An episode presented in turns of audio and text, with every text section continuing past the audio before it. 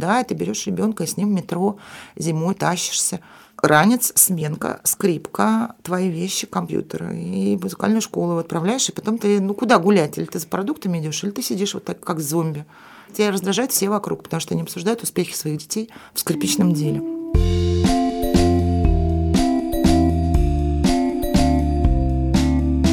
Всем привет! С вами снова самый честный подкаст о материнстве «Ты же мать» и мы его ведущие. Меня зовут Настя Хартулари, у меня есть дочка Варя, ей 2 года и 4 месяца. Меня зовут Саша Довлатова, у меня 3 детей. Сын Миша, ему будет 19, дочка Маша, ей будет 14, и сын Костя, ему исполнилось 6. С днем рождения, Костю! Ура! Спасибо! А меня зовут Настя Красильникова, у меня есть сын Федор, ему 3 года и несколько месяцев. Мы сегодня будем разговаривать про дополнительные занятия для детей. В этом эпизоде наш подкаст поддержал шведский бренд одежды и обуви H&M. Спасибо ему. К новому учебному году H&M выпустил коллекцию школьной формы для мальчиков и девочек. Там есть классические варианты формы вроде пиджаков, брюк, юбок, кардиганов и рубашек. А есть не очень классические или совсем не классические комплекты одежды свободных цветов и фасонов. Например, футболки, водолазки, яркие платья. А еще обувь и аксессуары вроде тонких вязаных колготок и хлопковых носков. Ссылку на раздел со школьной формой на сайте H&M мы оставим в описании к этому эпизоду на сайте Медузы. Скажите, пожалуйста, дополнительные занятия у детей вообще в каком возрасте начинаются? Просто я знаю про то, что многие женщины практикуют развитие своих детей в специальных местах с какого-то совсем младенческого возраста. Типа существуют курсы английский с нуля.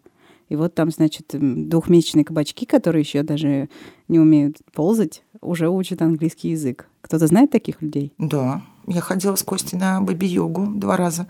Ему было несколько месяцев. Бэби-йога – это когда он делает йогу? Когда вы вместе делаете йогу. Он помогает маме делать йогу. Ты используешь ребенка в упражнениях. Как утяжелитель? Ну, как-то, да. Или он там лежит где-то рядом, если он спит. Хорошо. И как он развился? Что было понятно? Дало ли это какой-то толчок? Ну, посмотрим, когда ему будет 20.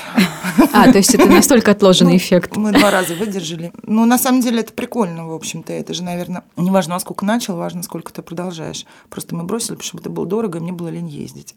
Мне кажется, все, что с детьми совсем маленькими, это если просто родителям это весело. Ну, родителям хочется, им это нравится, так и ради бога. То есть, мне кажется, мы разделять должны дополнительные занятия, ну, не в парке гулять, пойти на занятия, или дополнительные занятия как что-то необходимое для развития детей. Ну, мне кажется, что необходимое для развития детей это, на самом деле, не так часто уж бывает. А когда все-таки ребенок совсем маленький, я совершенно согласна, что это как раз для родителей, скорее, какой-то способ социализации.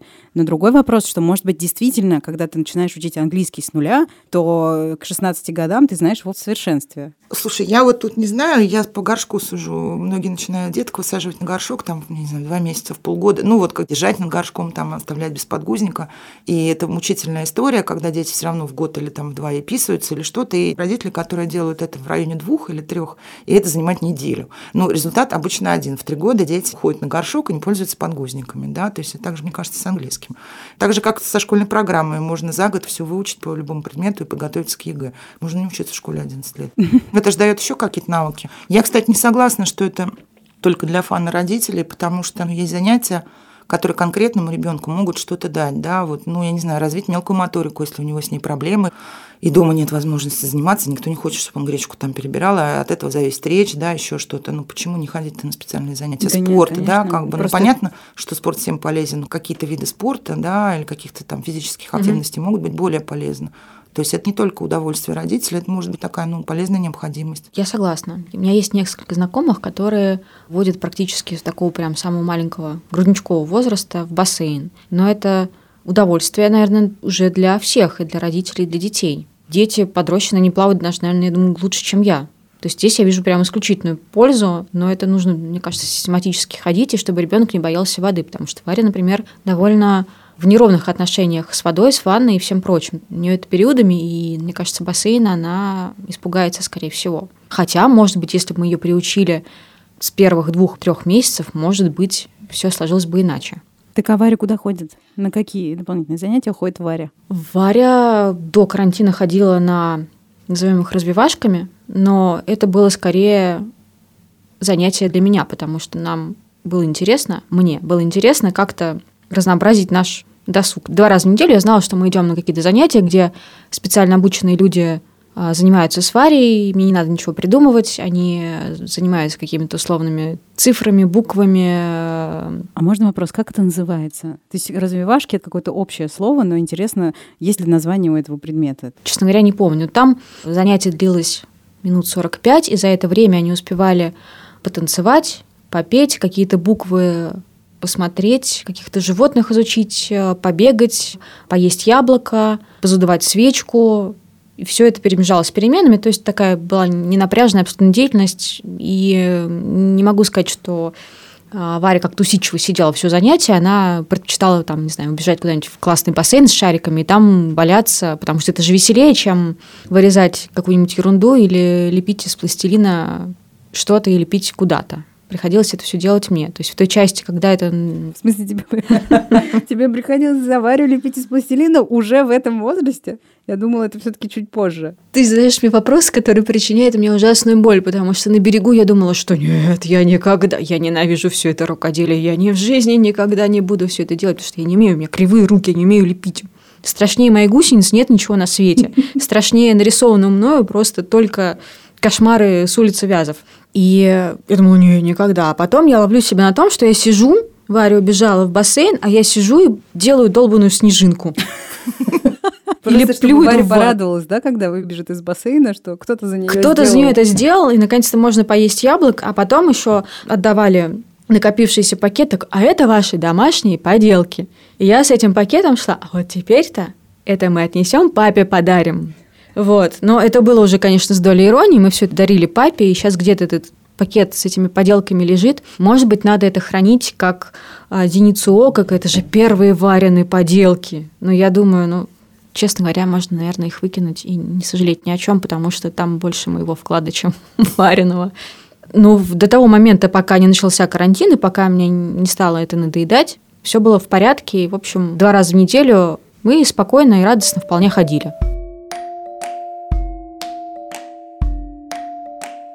Когда Миша ходил в музыкальную школу, он сам туда захотел очень, в садике он увидел объявление, и мы пошли и записались, и прошли почему-то, вот это тестирование удивительное, я была уверена, что он у него не пройдет.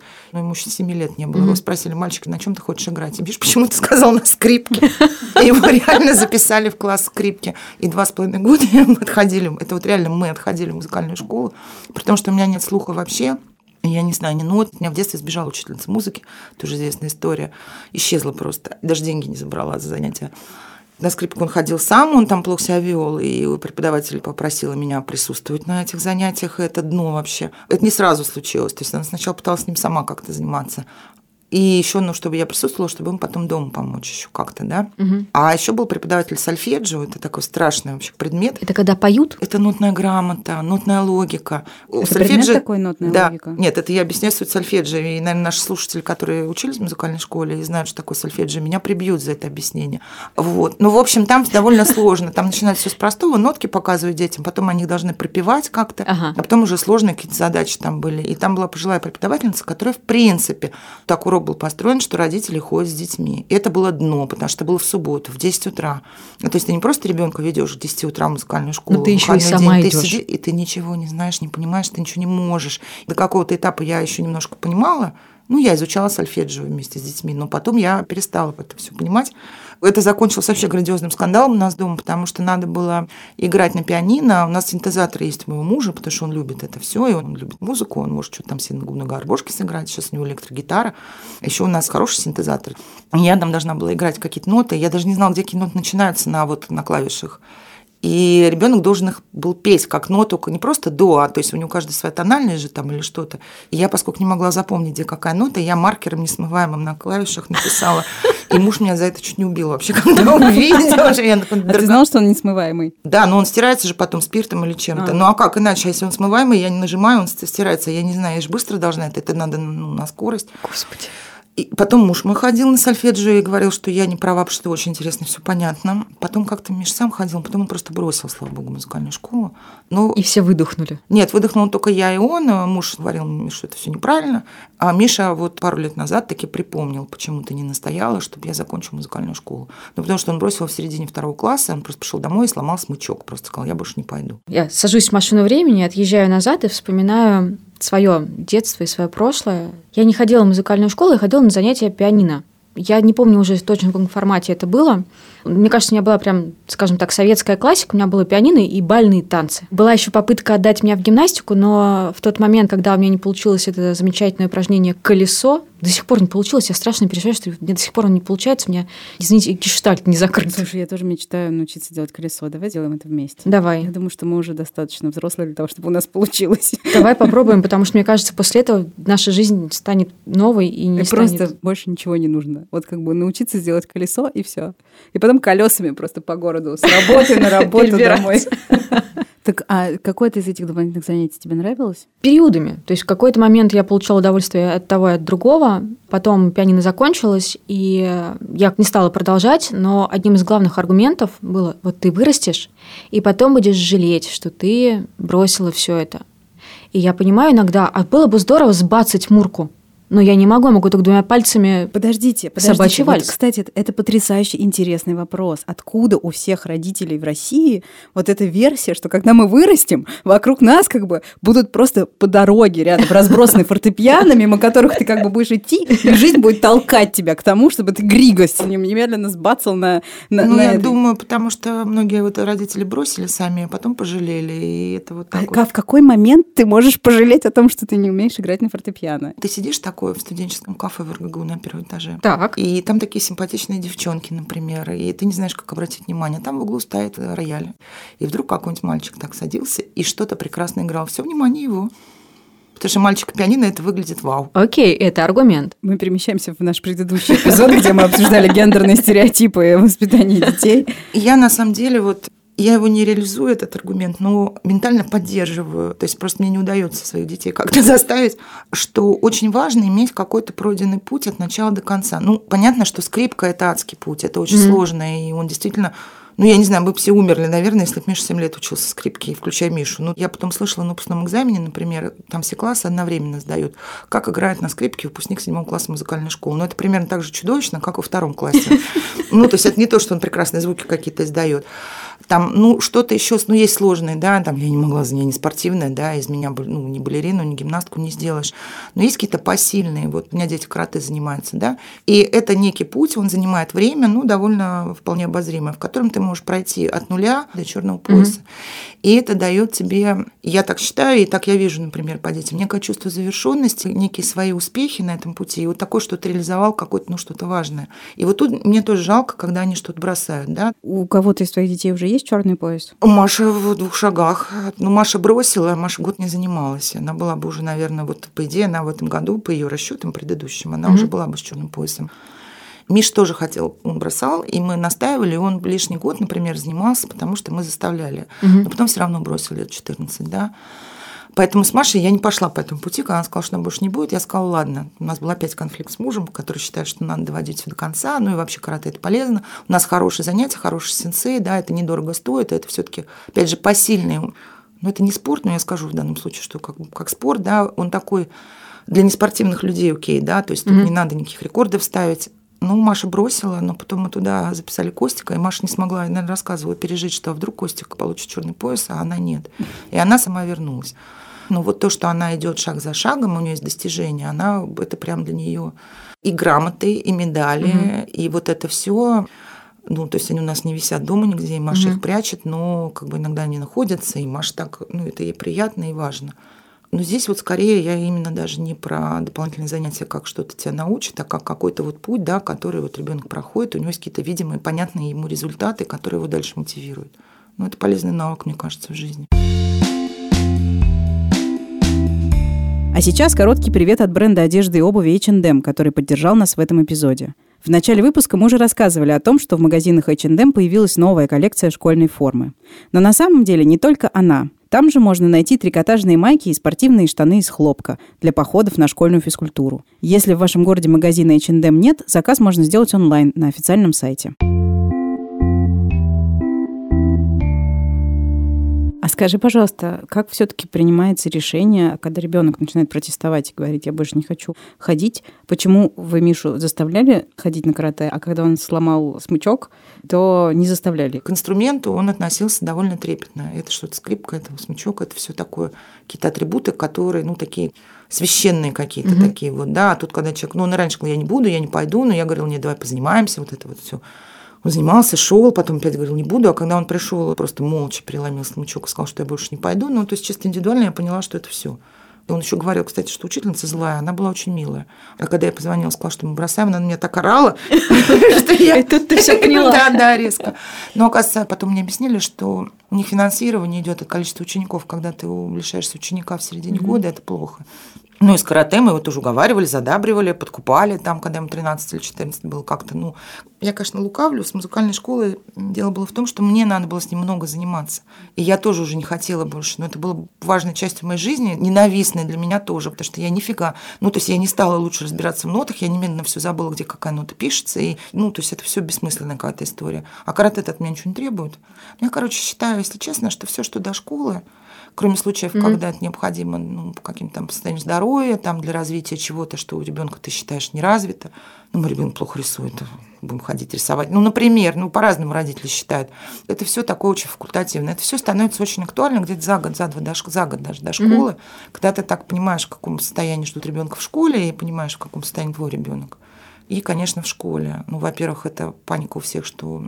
Ой, ну ты, твой ребенок выходит, у него свободное время, а всех детей разбирают, потому что у них три кружка в этот день, и вот это ты включаешься в эту гонку. И вот этот страх свободного времени, да, что у ребенка много свободного времени, это трындец. Плюс, ну, дети сами многие хотят то, второе, третье попробовать. Мой друг ходит туда, у меня Миша ходил на какую-то лепку с глиной. Это же друзья туда ходили, нас тоже оттуда попросили, кстати. То есть он был готов ходить за компанию, и ты, ну, в меру своих, ну, что-то ты понимаешь, что у тебя ребенок отстает от математики, ты его там, да, отправляешь заниматься математикой, ну, потому что это нужно. Ну, что-то, да, что для удовольствия, что для занятий, ну, вот как дополнительное занятие, это не тебе нужно. И вот я сейчас Маше нашла репетитора удаленного, ну, потому что я понимаю, что у него адский провал, вообще в средней школе провальная, плюс вот этот вот год и дистанционная учеба, и у него страшные дыры. И, ну, мне дорого, например, в Москве, и вот я нашла в Беларуси прекрасного учителя, я уговаривала неделю Машу начать заниматься. Маша причем не против, она понимает, что и надо, но вот она, у меня каникулы, я ничего не делаю, и вот я все там, это... Маша говорит, ну, час в неделю-то можно. Ну, очень нехотя, но она позанималась сегодня, она очень довольна, ой, я так все понимаю, хорошо, я была так интересна, а учитель добрый. То есть она закончила в позитиве, это уже удовольствие. И это прелесть дополнительных занятий не школьных в том, что когда ты в школе, ты уже должен. Ну, это урок, это работа, да, такая. Ну, хочешь, да, не хочешь, ты, ну, минимальный какой-то должен делать, ну, как хоть ты тресни, ты должен контрольную провалентность написать по химии. Провалентность. Это мой кошмар такой внутри головы. А если это дополнительные занятия, даже если они нужны тебе, но если это химия, математика, физика, я не знаю, все что угодно, они могут быть удовольствием. Ну и клево же, когда ребенок занимается у тебя наукой, то есть образованием, то ребенок образовывается, но при этом это такая вот, ну, радость. Короче, тут вопрос, честно говоря, родительских амбиций, для меня вопрос моих финансов, да, сколько занятий, и сколько денег, и какие. Всегда есть клевые занятия, дешевые, их можно найти, да, они всегда находятся по твоим деньгам. Но бывает много клевого, конечно, то, что, ну, для необязательных таких вот дополнительных вещей, ну, это дорого. Ну, то есть у меня есть очень клевый учитель математики, вот прям восторг, но это индивидуальное занятие стоит 5000. Если это репетитор к ЕГЭ, тебе приходится платить, если ребенок хочет сдавать ЕГЭ. А если до удовольствия, да, это, конечно. Ну, а если так просто, да, то хотя это может вырасти потом во что-то более серьезное. Поэтому я в целом за занятия. Тут только главное с ума не сойти, что ты что-то не можешь себе позволить, и не разорваться по времени, конечно, потому что дети, вот школьники, когда они адски этим перегружены в какой-то момент. Есть дети, которым это нравится, они прям любят, что много занятий, они все успевают. Ну, а есть дети, которые как бы, ну, тяжело им. Вот Миша, мне кажется, было тяжело, у него было много занятий, потому что у меня было много амбиций, и Миша все хотел тоже по первой степени. А, то есть он поддерживал твои амбиции, и вы так, ну, я ему что-то... катились какое-то время. В Пушкинский музей я настояла, чтобы мы ходили. Но он ходил с удовольствием раз в месяц, это был раз в месяц. Пушкинский музей? Я вас умоляю, вот я поговорю с вами через 5 лет, вы тоже будете ходить? Потому нет, нет, просто я ходила в клуб юного искусствоведа при Третьяковской галерее, и в Пушкинске тоже на их курсы. И я помню, насколько это было зубодробительно скучно мне, и какая-то была обязанность, и что нужно было как бы сейчас отмотать. Сейчас это немножко другое. создается группа дружественных детей с очень хорошим искусствоведом из музея, и это экскурсия для маленькой группы детей и родителей. Там 5 детей, 5 родителей, и это прям очень клево. И Миша ходил в итоге с удовольствием. Я вспоминаю, кстати, экскурсии в каких-то европейских музеях, когда ходишь по залам и видишь группы малышат, которые сидят перед какой-то картиной, и преподавательница очень увлеченно им рассказывает, они увлеченно ее слушают, не разбегаются, и эта картина какая-то очень прям идиллическая, если сейчас такое же происходит в наших музеях. У нас есть, не везде, но это есть, это ужасно. Меня еще сидят, рисуют на полу что-то. Ой, это очень классно, это очень заряжает, на самом деле, если это в Варе зайдет, я бы с удовольствием попробовала бы туда походить. Но опять же, есть много вещей, которые мне кажутся ужасно симпатичными. Проходила я недавно где-то мимо какого-то свежепостроенного жилого комплекса, и там огромные панорамные окна на первом этаже, и я вижу там балетный класс. И там занимается балетом какая-то прям совсем крошечка, может быть, года 4 или 5. И она ужасно симпатична в этой пачке розовой, такая прям зефирка-зефиркой. И я понимаю, что это прям ужасно все симпатично выглядит. И я думаю, ну, может быть, если Варе понравится, может быть, Варе пойдет и на балет. Но есть люди, которые, мне кажется, во главу угла ставит свои амбиции, и балет превращается из какого-то приятного удовольствия с какими-то приятными атрибутами, ну, в тяжелую работу для ребенка в довольно юном возрасте. Или там люди с амбициями, которые хотят вырастить олимпийского чемпиона. Вот когда Миша ходил в музыкалку, я про это читала, ну, когда он хотел бросить, ну, вот всякие великие музыканты, добившиеся успеха, которые любят свое дело, любят музыку и счастливы, да, своей жизнью, они говорили, ну, то есть, что их родители заставляли, потому что на каком-то этапе ты не хочешь работать, это работа, и они, что родители, ну, то балет, музыка, много есть вещей, где, ну, недостаточно мило заниматься, недостаточно, ну, то есть, надо делать что-то через «не хочу». И часто ребенок сам хочет быть балериной, например, условно, или музыкантом, но в силу возрастных каких-то особенностей, да, ну, он сегодня не хочет идти, завтра еще что-то не хочет, и тут как-то, ну, надо вырабатывать что-то. Ну, мне кажется, здесь надо какую-то такую прям грань нащупать, если это какая-то вещь, которая с прицелом прям действительно на будущее, то есть мы все понимаем коллективно, всей семьей, что есть талант, и что это ребенку интересно, иначе мы принимаем решение, и где-то, может быть, очень не хочется делать, наверное, передавливаем и настаиваем на то, чтобы, если ты хочешь дальше с этим связывать жизнь, то занимаешься усердно, и здесь уже в какой-то момент даже насилие какого-то происходит. Но как нащупать этот момент, и как тоже не передавить, и как не сломать, я не вижу ответа на этот вопрос для себя, честно говоря. Ну вот муж мой говорит, что я очень боюсь лишний раз передавить и сломать, что родители иногда должны быть, ну, тверже, просто четче и тверже. Вот есть правила, да, есть какие-то, ну, условия, ты просто, ну, не бьешь и заставляешь. Ну, то есть ты стоишь на своем просто уверенно, да, как бы. Я тоже все время переживаю и боюсь и тут, и там. Сейчас уже боюсь поменьше, потому что я все-таки вижу, что, ну, как-то дети, Миша пережил это все. И уж этим он не травмирован, как он сам признается, да. Ну и вот опять же на Машу я как-то не очень давлю, но она бросила все, чем занималась в итоге. Ну то есть это тоже обидно. У нее была клевая социальная жизнь, она ходила в театральную студию в школе в удовольствие сама. Ну, я только шила костюмы, и это было отдельно тоже. Костюм лягушки, например. Искала в Фейсбуке зеленые ласты какого-то там размера. Нашла. Еще что-то. А потом она волейбол играла, потом она вот карате, ходила в школу журналистики. Ой, ну у нас в школе сейчас очень много у нее кружков, и они такие, ну я вижу в соцсетях, и знаю детей, которые там занимаются, там клево, там «Двигло», там книжный клуб, они пьют чай, обсуждают книжки. Ну что не сходить? А вот Маша, она одну бросила, второе, и так с моего как бы одобрения, вот, да, скажем, ну ты сама выбираешь. И сейчас вот болтается, как это самое... Как сосиска в тесте. Ну, гуляет. И... Ну, сейчас она конкретно сидит с Костиком, прости, опять же, Маша. Ну, то есть она ничем особо не занимается. Главное, ребенок впадает вот в такой анабиоз. Вот когда я эту математику стала предлагать, я даже время, понимаете, выбрала, чтобы не в середине дня, не вечером, когда она с друзьями может гулять. Я такая мать, я считаю, вообще подстраивающаяся, принимающая, что, ну, как бы она не может 4 часа заниматься, а вдруг ее одноклассники гуляют тусовкой. Ну, и не в 10 утра, потому что каникулы, Маша поехала расписание. Выбрала очень удачное время, 12. Она мне сказала, что так рано. Ну, это вот, мне кажется, следствие отсутствия вот любых каких-то занятий, любой структуры, а вот это все дает детям определенную, ну, график, режим, структуру. То есть все-таки режим работает. Ну, подростку тоже надо какие-то маячки. И это я так рассуждаю, ответов у меня нету, я не знаю, что Маша мне припомнит еще в жизни. Но это не исключено. Не будем тебя утешать, скорее всего, припомнит.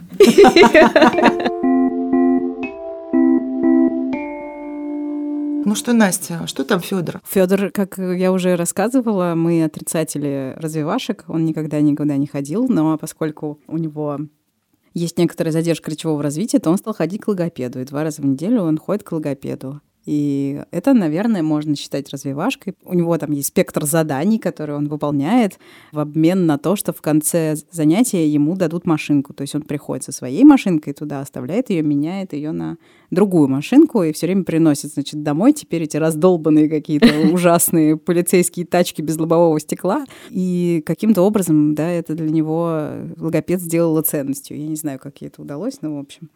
Ну, он как-то более-менее с удовольствием туда ходит, его хвалят, он вроде хорошо занимается. И я, честно говоря, не знаю, в какой момент и когда он должен пойти еще на какие-нибудь занятия. Мне кажется, что пока об этом вообще рано думать и говорить. Может быть, какие-то спортивные занятия, чтобы они приносили удовольствие, может быть, какой-то бассейн. Я не знаю, он гуляет 3 раза в день, он встает очень рано, мы с ним идем гулять там в 6. Чего? Утра? Да. А ты успеешь позавтракать перед этим, или ты прям встаешь и идешь? Нет. Ну, слава богу, мы с Тёмой меняемся, то есть день я, день он. Вот. Но он гуляет первый раз пару часов утром, потом приходит няня, он идет гулять с ней, потом он спит, потом он опять идет гулять. Ну, то есть я не вижу смысла ему в спортивные занятия вставлять, когда он проводит буквально большую часть дня на улице. Я не знаю, зачем это нужно. Он и так носится, гоняет уток и голубей, там, и катает свой беговел там, и так далее. Я с высоты возраста своих детей, конечно, понимаю, что вот, 3 года – это очень рано. Ну, то есть это только если, опять же, маме хочется или папе хочется, или у всех какие-то чудовищные амбиции, и все уже лепят там математика или фигуриста. Фигуристы, да, в 3, кстати, уже надо начинать. Это очень затратно еще. Но мне кажется, все это где-то после 5. Вот я с Костиком, я довольно расслабленно на все это смотрела, но в 5 он сам хочет уже, да, то есть ему уже хочется, он еще в сад не ходит. Просто когда дети ходят в сад, у них есть там дополнительные занятия, у них там есть пение, танцы, рисование и в некоторых садах бассейн. То есть они прекрасно заняты. Если ребенок не ходит в сад, ему хочется как бы, да, и общение со сверстниками, и каких-то занятий, они ему нравятся. Ну, а мама переживает, что он не социализирован, да, и таким образом социализируется. И Костику действительно очень хорошо было бы общаться с детьми, он очень хорошо это делает и хочет общаться. И муж мой считает, что надо отдать его в сад. Мне очень лень водить его в сад с утра, мне лень вот эта утренняя рутина, потому что у нас там еще я на работу собираюсь, Маша в школу собирается. Почему муж не может его водить в сад, если он хочет? Тогда я его буду будить. Это мы все проходили со школы, он возил Мишу в школу 4 года, я будила мужа, Мишу и, короче, нет. Но в любом случае у нас получается, что у нас много народу, и у нас с утра, ну, у нас будет в очередь в ванную. Я и так проскакиваю иногда с утра, вот просто кто-то на секунду высунулся, чтобы взять полотенце, и я, потому что я опаздываю. Я понимаю, что как только Костик пойдет в школу, это станет, ну, рутиной, и мне хочется оттянуть этот момент, да, еще год я могу как-то.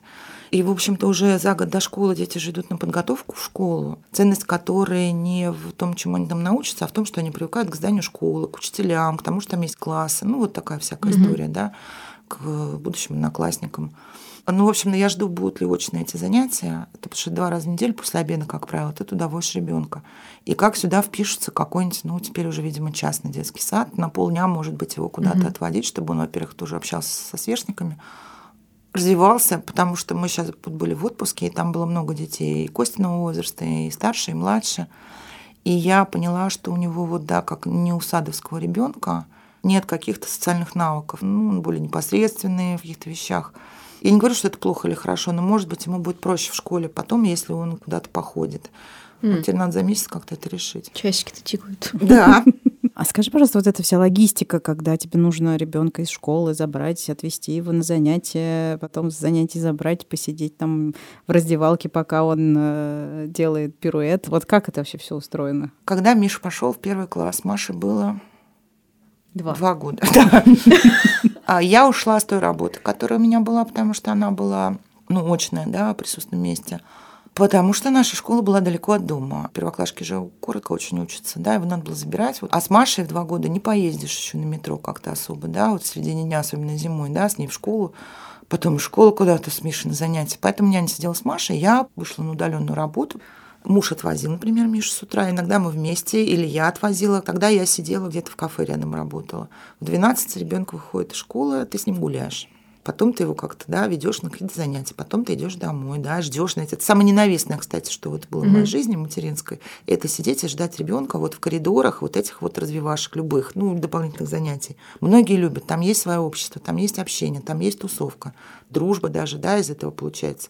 Но при этом у меня все равно в целом плохо как-то складываются отношения во всех таких коллективах выжидательных. Выжидательный коллектив. Я уходила, старалась всегда уходить. Это сложновато зимой.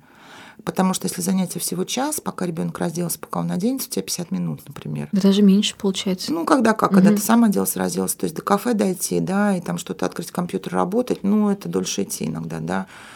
Ну, иногда я спала, когда у меня были другие маленькие дети. То есть я садилась и засыпала. Сейчас я как-то стала спокойнее к этому. Я просто хожу гулять. А раньше меня это бесило, что я бессмысленно хожу гулять где-то. Но потом эти занятия же не всегда в приятных местах, да? Это не всегда центр города, это не всегда милый район, это может быть дождь, снег, 7 часов вечера.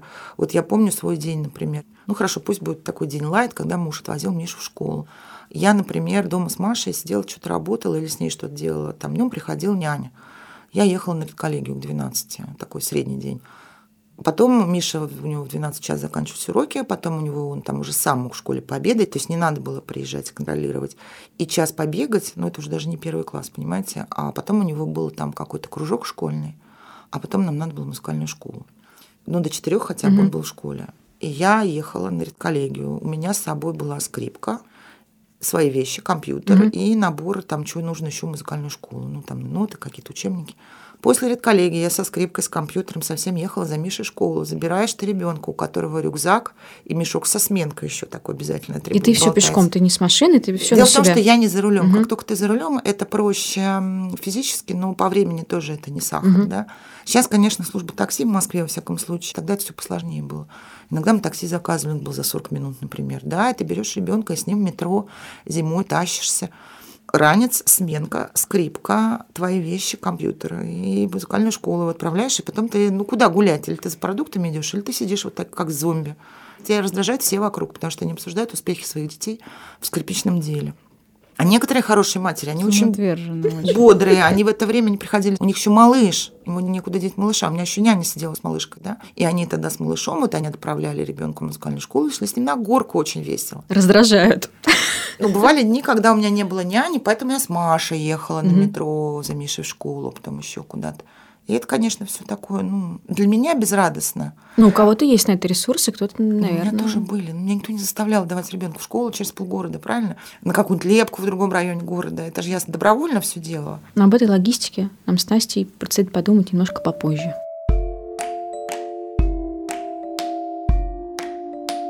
На самом деле есть ощущение, что все-таки дополнительные занятия должны быть в кайф всем. Я помню, что когда я была маленькой, мы занимались очень много чем. Просто было очень круто, потому что я долго, много лет занималась верховой ездой и очень это любила, и довольно долгое время считала, что я стану жокеем. Но потом у меня начались мои травмы ног, и стало понятно, что это не та карьера, которую я могу выбрать. А еще мы занимались теннисом. И это тоже был большой прям кайф. Еще мы занимались английским, ну там, понятно, французским. И да, жизнь была расписана всегда по минутам. И я помню, что в основном, да, если мы не берем клуб юного искусствоведа, то все эти занятия доставляли большое удовольствие. Было классно. И мне вот хочется, что если бы Федор бы когда-нибудь пошел на дополнительные занятия, чтобы это было ему в кайф. Часто бывает, когда ребенок сначала не хочет, но ты наставишь, ему это делается все равно в кайф. Ну, это вот как Маша и математика. Вот это меня бесит, я оплачиваю, я нашел, я тебе даю, а еще ты должен еще утешать. Нужно продать, да. Да, ты еще должен утешить. Ну, потому что на самом деле это логично, что ребенок, как любой на самом деле человек, наверное, не очень хочет трудиться. Я помню тоже это из своего детства, что процесс обучения чему-то, если ты поймал какой-то нужный вайб, он реально приносит кучу удовольствия. Да, когда ты понял, там, что такое логарифм и как решить это уравнение, это классно, это супер приятно. Но при этом еще в качестве дополнительного занятия решать логарифм, ну, я не знаю, наверное, уже не очень. Потому что хочется бегать и орать, ходить колесами и залезать на дерево. Ну, кому-то хочется бегать и орать, а кому-то хочется решать уравнение, вот еще понять вот четко-то, что твоему ребенку хочется, да, и вот в эту струю встать, и чтобы это как-то все совпало. Тогда вообще отлично.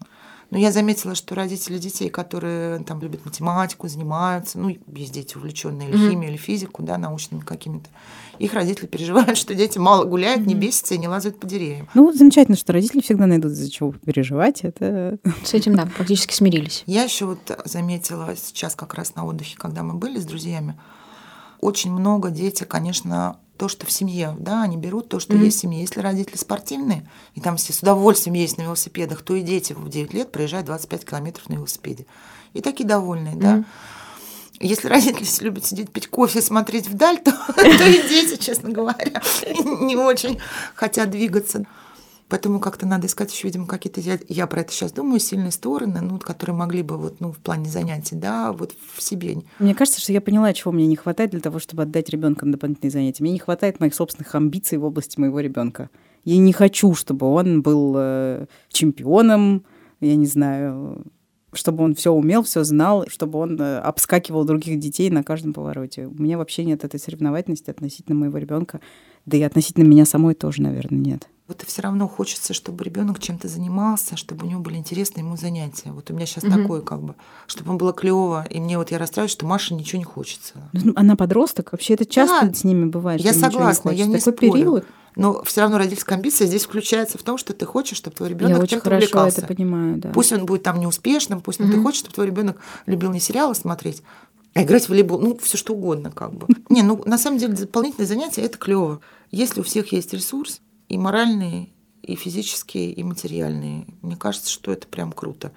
Просто надо найти свое занятие, которое и маме не противно, и ребенку нравится. И смириться, когда ребенок откажется этим заниматься. А может, ваши дети будут сами хотеть чем-то заниматься. Может, Федор тебе скажет, я хочу в кружок автолюбителей. Ну, слушай, я буду и очень счастлива. И пойдет, и я к тому, что, может, тебе не придется ему искать ничего. Миша сам в музыкальную школу записался. То есть, может быть, что-то дети выберут, что вам не надо будет даже думать, нужны ему кружки или не нужны. Ну да. Ну, в общем, тогда закладываемся пока на это. На кружок автолюбителей и робототехники. Почему не вышивание крестиком? Потому что сегодня была картина, когда Варя перевернула свой игрушечный мопед и ключом на 10 или на 20 там что-то в нем чинила и протирала салфеткой. Поэтому, мне кажется, здесь кружок вышивания на 10 и на 20 не светит.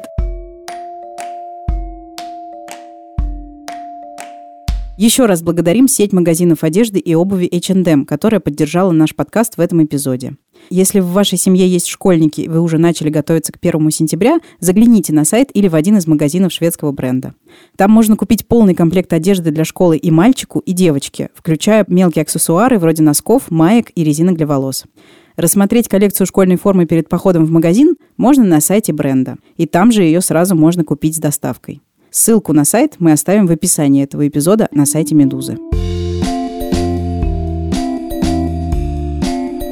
Это был подкаст «Ты же мать». Меня зовут Настя Красильникова. Меня зовут Настя Хартулари. Меня зовут Саша Довлатова. Встретимся здесь же через неделю. Пожалуйста, подписывайтесь на нас на всех платформах, где существуют подкасты. Мы есть везде. Ставьте нам оценки, звездочки, лайки, пишите нам комментарии и обязательно пишите нам письма на подкаст@meduza.io. Мы часто выбираем темы, основываясь на том, что вы пишете нам в почтовый ящик. И, пожалуйста, слушайте другие подкасты «Медузы». Например, подкаст о новостях «Что случилось?» или подкаст о финансовой грамотности «Калькулятор». Или подкаст о сериалах «Чего бы посмотреть?» Пока-пока. Пока.